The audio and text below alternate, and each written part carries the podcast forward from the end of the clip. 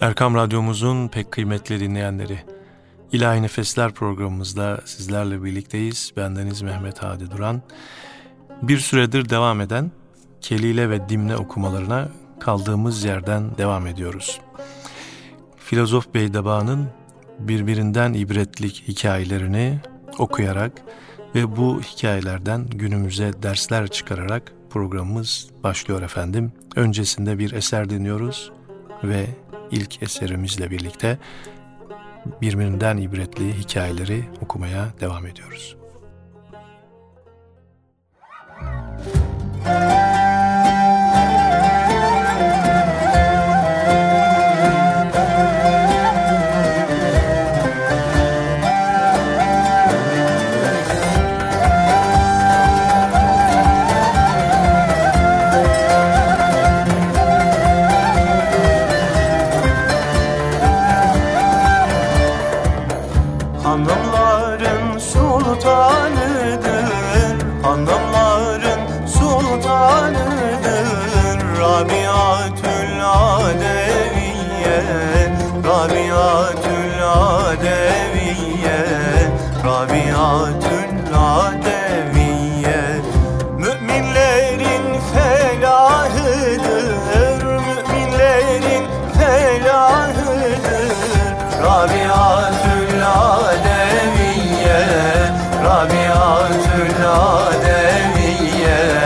Tabiatül alem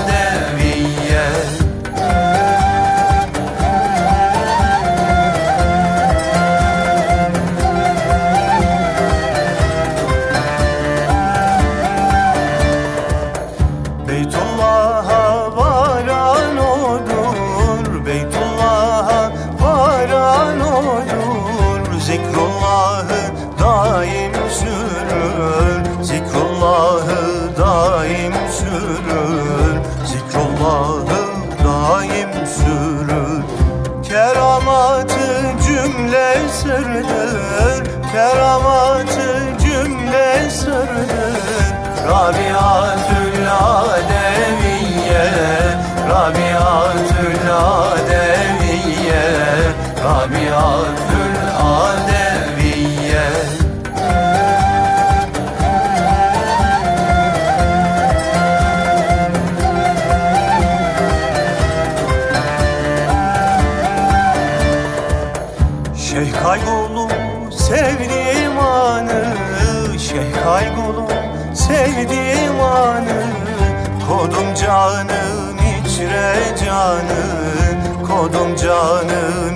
biçre canı Kodum canım biçre canı.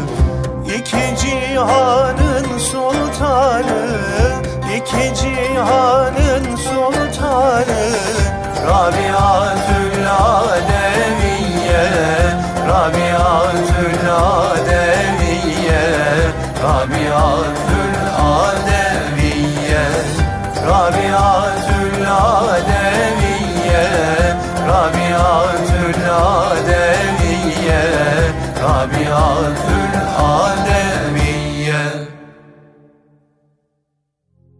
Evet, Kelile ve Dimne hikayesini Padişah Debleşem'e Felezof Beydeba anlatmıştı.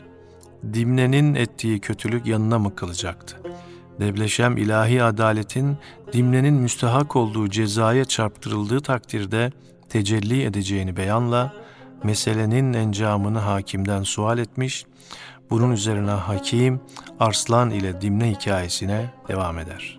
Şetrebe gibi sadık bir bendesini öldürmek hususunda göstermiş olduğu çabukluktan dolayı gönlünde doğan pişmanlık Arslan'a o kadar tesir etmiş ki gece gündüz ah edip inliyor, görenlerin kalbini sızlatıyormuş. Arslan vezirlik makamını kaplana vererek devlet işlerini tamamen vekillerine gördürür olmuş. Kendisi şetrebeden ayrılmanın acısıyla dertnak olmuş, bu yüzden serseri yane dolaşır olmuştu. Teselli olur ümidiyle has nedimlerinden hakimane hikaye ve kıssalar dinlemeyi itiyat haline getirmişti. Yine böyle bir gün kaplan bir hikaye anlatıyor, efendisi Arslan'ın güya gönlünü oyalıyormuş. Lakin söz dolaşmış durmuş, yine şetrebe meselesinde karar kılmış. Kaplan efendisine nasılsa bir defa elden çıkararak tekrar geri dönmesi imkansız şeyler için kendini üzmek ve telef etmenin akıl kârı olmadığını beyanla mahrum tilki hikayesini ispat maksadıyla sözlerine eklemiş. Mahrum tilki Bir tilkinin açlıktan gözleri kararmış, belki bir av bulurum diye bütün gün sahrayı dönüp dolaşmışsa da avlanmış bir tavşanın derisinden başka bir şey bulamadığından çaresiz deri ağzını alarak yuvasına doğru yola koyulmuş. Bir köy kenarında birbirinden semiz tavukların sevinçle oynaşıp gezindiklerini görünce ağzının suyu akmaya başlamış. Fakat Zeyrek adında bir çocuk tavukları beklediğinden onlara yaklaşmaya bir türlü cesaret edemiyormuş. O ara tilkinin yanında bir de çakal belirmemiş mi? Tilkinin tavuklardan birini avlamak maksadını güttüğünü anlayınca, "A birader," demiş. "Sen daha şimdi geldin. Bu güç işi göze aldın. Ben ise günlerden beri bu tavukların çevresinde gezip dolaşıyorum. Fakat şu çocuk yok mu? Tavuklardan bir dakika dahi gözlerini ayırmıyor." Tilki karşısında semiz tavuklar dururken bir posteki parçasına kanaat etmenin adeta miskinlik olacağını düşünerek, üstelik yüksek tabiat sahibi bulunduğunu der hatır ederek mutlaka tavuklardan birini avlamak sevdasına düşmüş. Çakal pek çok nasihatler etmiş, ez cümle, merkebin biri kuyruğu olmadığı için kendisine bir kuyruk bulmaya çıkmış, yolda rast geldiği bir insan, şu merkebin madem ki kuyruğu yok, bari kulakları da olmasın diye biçarenin kulaklarını bir güzel kesmiş. Yani olmayacak bir şeyi arzuladığı için kendinde olanı da kaybetmiş diye bir fıkra serdetmiş. Ne çare? Tilkinin aklını bir türlü çelememiş. Tilki posteki yere bırakmış, açlıktan zaten kararmış gözlerini, bir de hırs ve tamah bürüdüğünden tavukların içine aniden dalı vermiş. Fakat tetikte bekleyen Zeyrek'in yerden bir taş kapmasıyla fırlatması bir olmuş ve tilkinin kafası yarılmış. Mahrum ve perişan geriye dönen tilki, bari evvelce bırakmış olduğum posteki parçasını bulayım diye gerisin geriye döndüyse de ondan önce davranan bir çaylak gökten postekiyi görerek av zannıyla kaptığı gibi alıp götürmüştü. Böylece tilki elindekinden de mahrum oldu. Bir yandan üzüntü ve keder, diğer taraftan başındaki yaranın tesiriyle kahrından ölüp gitti. Zikri geçen hikaye, her ne kadar arslanın haline benzeyeceği, edebe uymadığı ve görülmeyecek şeylerden ise de arslan yine de teselli bahş kelam edilmesini buyurmuş. Sevgili vezirim, böyle onulmaz acılar için sadre şifa, derde derman bir çare ve tedbir biliyorsan söyle.'' El verdi bu keder yetti canıma gayri. Söyle vezirim, söyle de ona göre hareket edeyim demiş. Kaplan, Haşmet Beab efendim, çare daha başka türlü nasıl olabilir? Behemehal meseleyi tekrar ele almalısınız. İnceden inceye bir güzel tetkik ettirmelisiniz. Şayet şetrebe hakkında şuyu bulan şaya doğru ise hiyaneti katiyet kesbetmiş olur ki bu vaziyette cezasını buldu demektir. Hiç üzülmeye değmez. Yok. Eğer şetrebenin beraati tahakkuk ederse o zaman onu size getiren haini öyle şiddet bir cezaya çarptırmalısınız ki fesad ehli bundan ibret alsın, haince işlere bir daha kalkışan olmasın diye gerekeni arz edince Arslan bu fikri benimsemiş. Bu konuşma geceleyin cereyan etmiş. Vakit bir hayli geç olmuştu. Kaplan izin isteyerek yuvasına yollanmış. Kelile ve Dimne'nin yuvaları kaplanın güzergahında olduğundan tam onların evinin önünden geçerken gayri ihtiyari konuştuklarını duymuş. Konuşmaları Kelile ve Dimne'yi azarlamasından ve Dimne'nin özür dilemesinden ibaret imiş.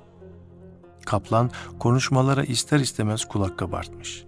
Kelile'nin Dimne'yi şetrebe hakkında hiyanetinden dolayı azarladığını işitince biçare Şetrebe'nin bir hiyanete kurban gittiğini anlamış. Bütün bunların Dimne tarafından ortaya atılmış bir iftira eseri olduğu meydana çıkmış.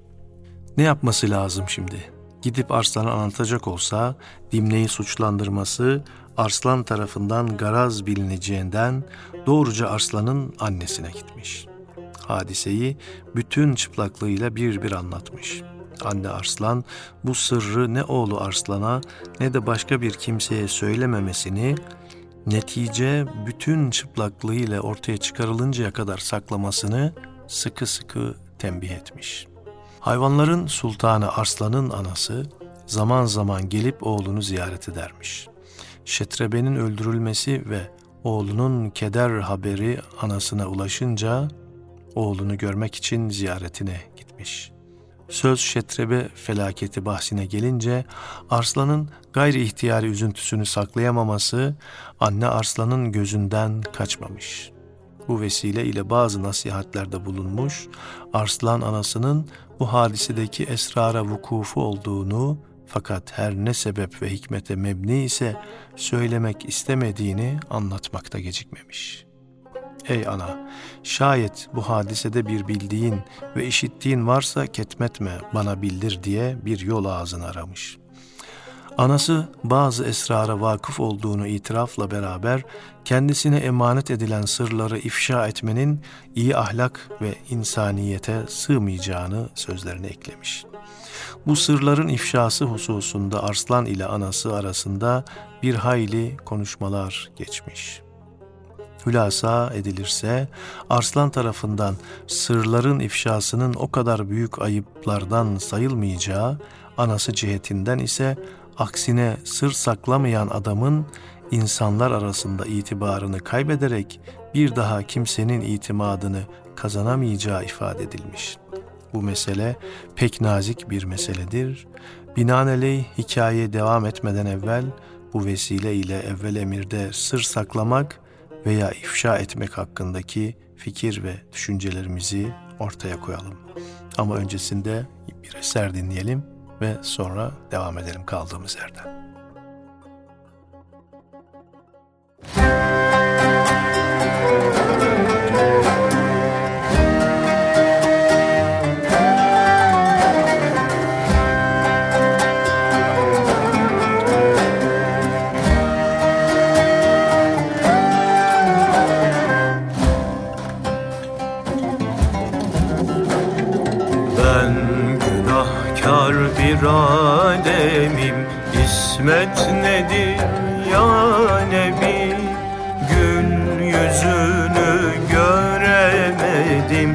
Kısmet nedir ya Nebi Ben günahkar bir ademim.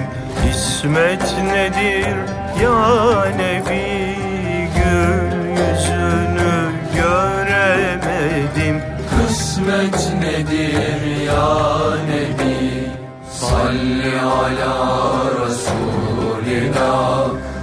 Ahmed Muhammed Mustafa Salli ala Habibina. Ahmed Muhammed Mustafa. İlim, irfan, ahlak edep Sende gizli, sendedir hep helak oldu Ebu Leheb. Servet nedir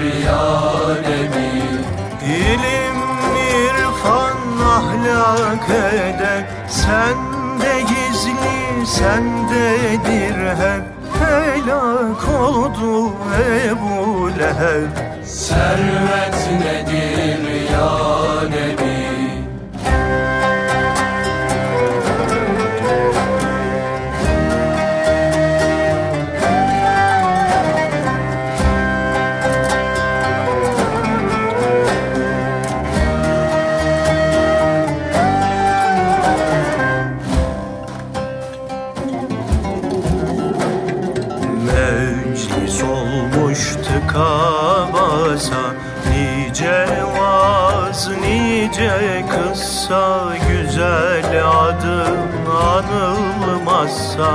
Sohbet nedir ya Nebi Meclis olmuş tıka basa Nice vaz, nice kıssa Güzel adın anılmazsa. Sohbet nedir ya Nebi Salli ala Resulina Ahmed Muhammed Mustafa Salli ala Habibina.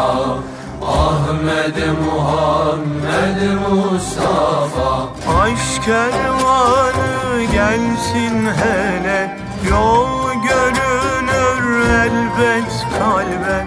Madem mermen habbe Gurbet nedir ya Nebi Aşk kervanı gelsin hele Yol görünür elbet kalbe. Madem mermen habbe Gurbet nedir ya Nebi?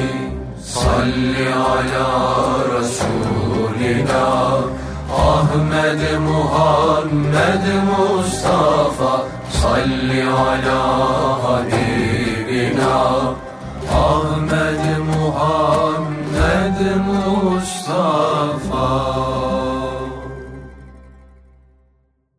Mülahazamız Başkaları tarafından emanet edilen sırları saklamak insaniyet icabıdır. Fakat bu kadar ehemmiyetle gizlenmesi elzem esrarın ne gibi hususlardan ibaret olduğunu önceden bilmek lazımdır. Emanet edilen sır, emanet sahibinin meşru menfaatlerine dair ise onu ifşa etmek büyük bir ziyana sebep olacağından büyük bir aşağılık ve küçüklük sayılır. Lakin sır bir fesada veya kötülüğe dair ise veya halkın zararına veya meşru olmayan bir menfaate bağlı olursa bu sırrı saklamak nasıl doğru olabilir? Aksine insan o yoldaki zararlı sırları ait olduğu tarafa bildirmeye mecburdur. Mesela üç haydutun bir günahsızın evini basarak çoluk çocuğu ile onları öldürecekleri hakkında bir sır size tevdi edilmiş olsun, bu sırrı saklamak şeref ve zimmet borcudur diye ifşa etmeyecek misiniz?'' Bu gibi sırları saklamak, fesatçılar ile işbirliği, teşriki mesai etmek demektir. Fakat anne Arslan meseleyi bu noktayı nazardan ele almamış, bahusus oğlu tarafından edilen rica ve ısrar üzerine sırrını tutamayan bir seyis hikayesi anlatmış. Padişahın biri ava çıkmış. Maiyetindekilerin her biri av için bir tarafa dağılmış. Padişah birkaç sadık bendesiyle baş başa kalınca seyisine hitaben haydi seninle bir yarış edelim. Bakalım hangimizin atı geçecek demesiyle atlarını hemen tırsa kaldırmışlar. Bir hayli yol aldıktan sonra padişah atının gemini çekerek durdurmuş ve seyisine dönmüş. Buraya kadar gelmekten maksadım yarış değildir. Kalbimde sakladığım büyük sırrı sana ifşa etmek, senden sadıkane bir hizmet beklediğimi beyan içindir. Seyis, veli nimeti tarafından böyle ehemmiyetli sırların kendisine emanet edileceğinden dolayı padişaha teşekkürler ederek sırları saklayacağını kat'i bir lisanla vaat etmiş. Bunun üzerine padişah, biraderimin bana rakip olmasından endişe ediyorum. Padişahlığıma göz dikmiş olup ihtimal ki bana karşı suikastler hazırlamaktadır.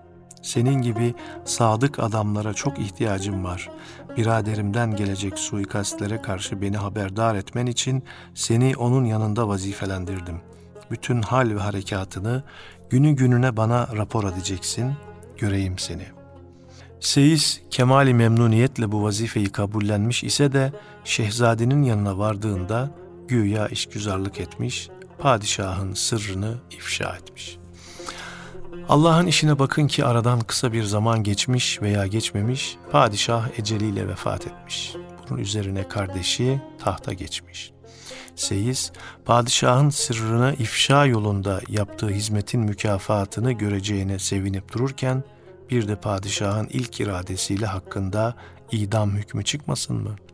Seyis şaşkına dönmüş. Aman efendim ben size sadakat ettim.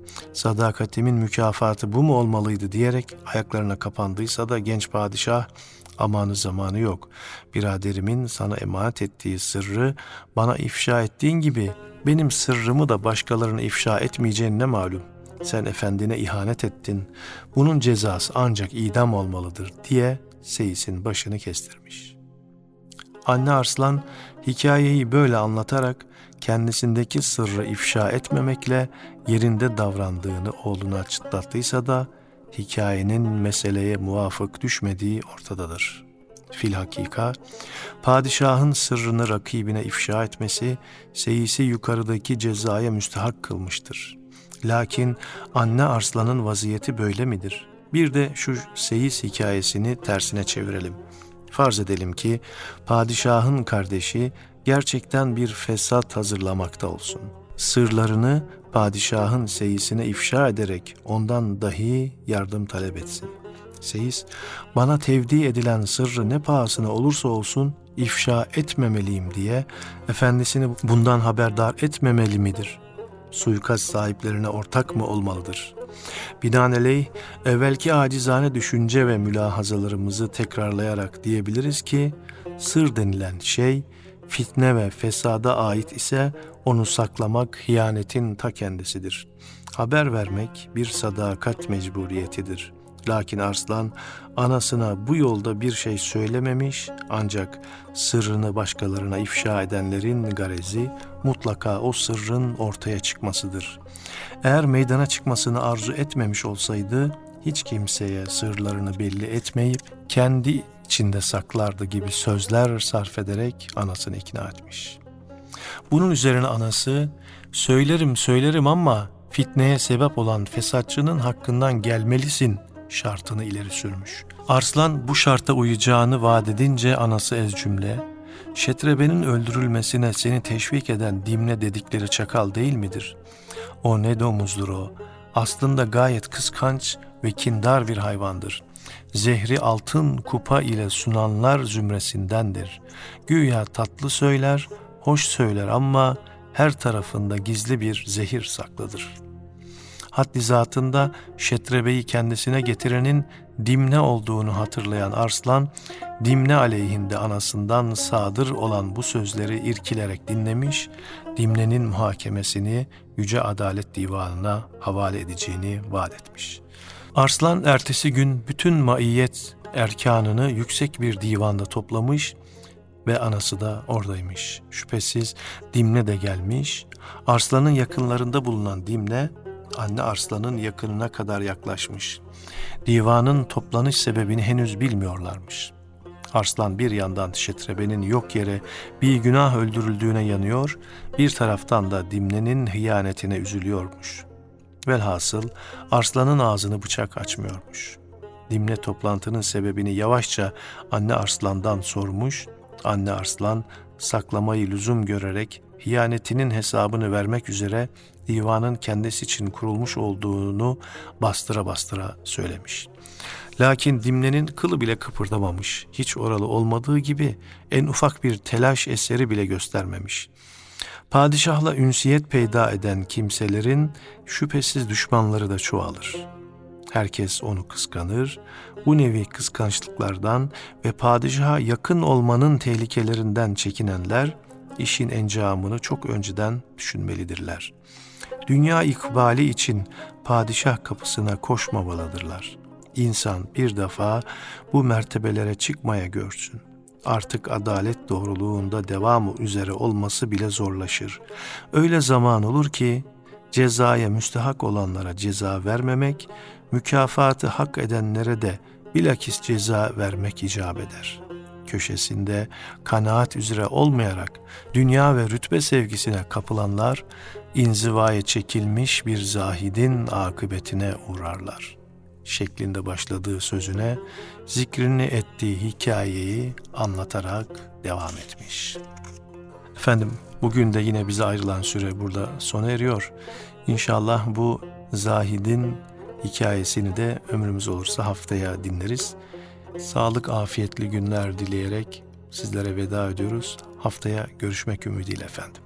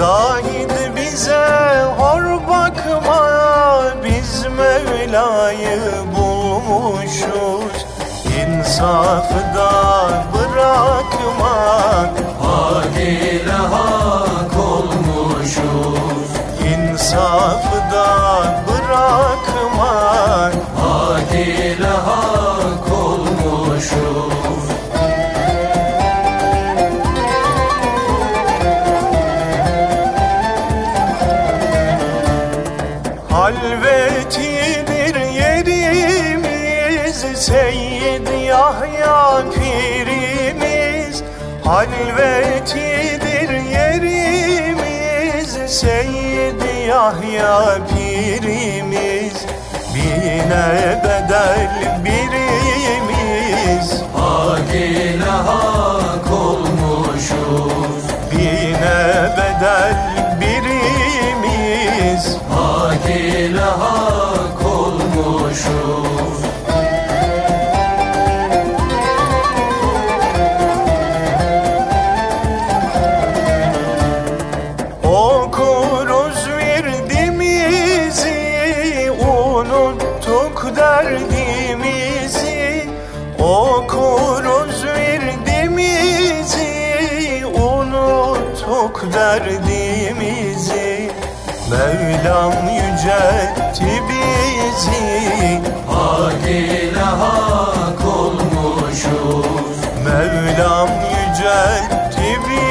bizi Hak ile hak olmuşuz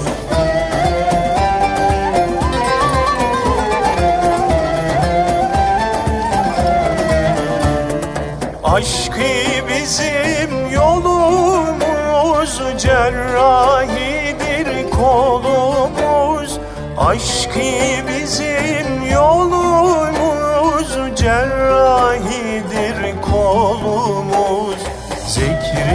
Zikri haktır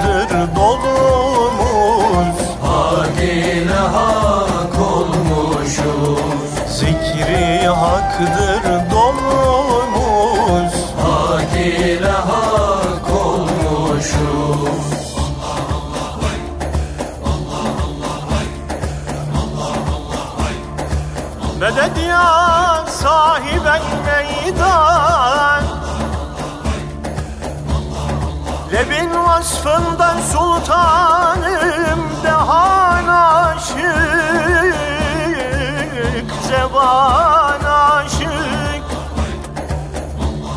Sana ey mihri tabanım Zemin aşık Zaman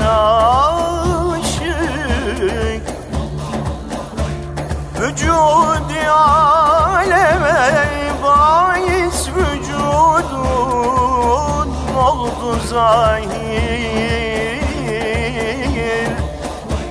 من الأول إلى الأخير Sana kevnü mekana aşık Medet ya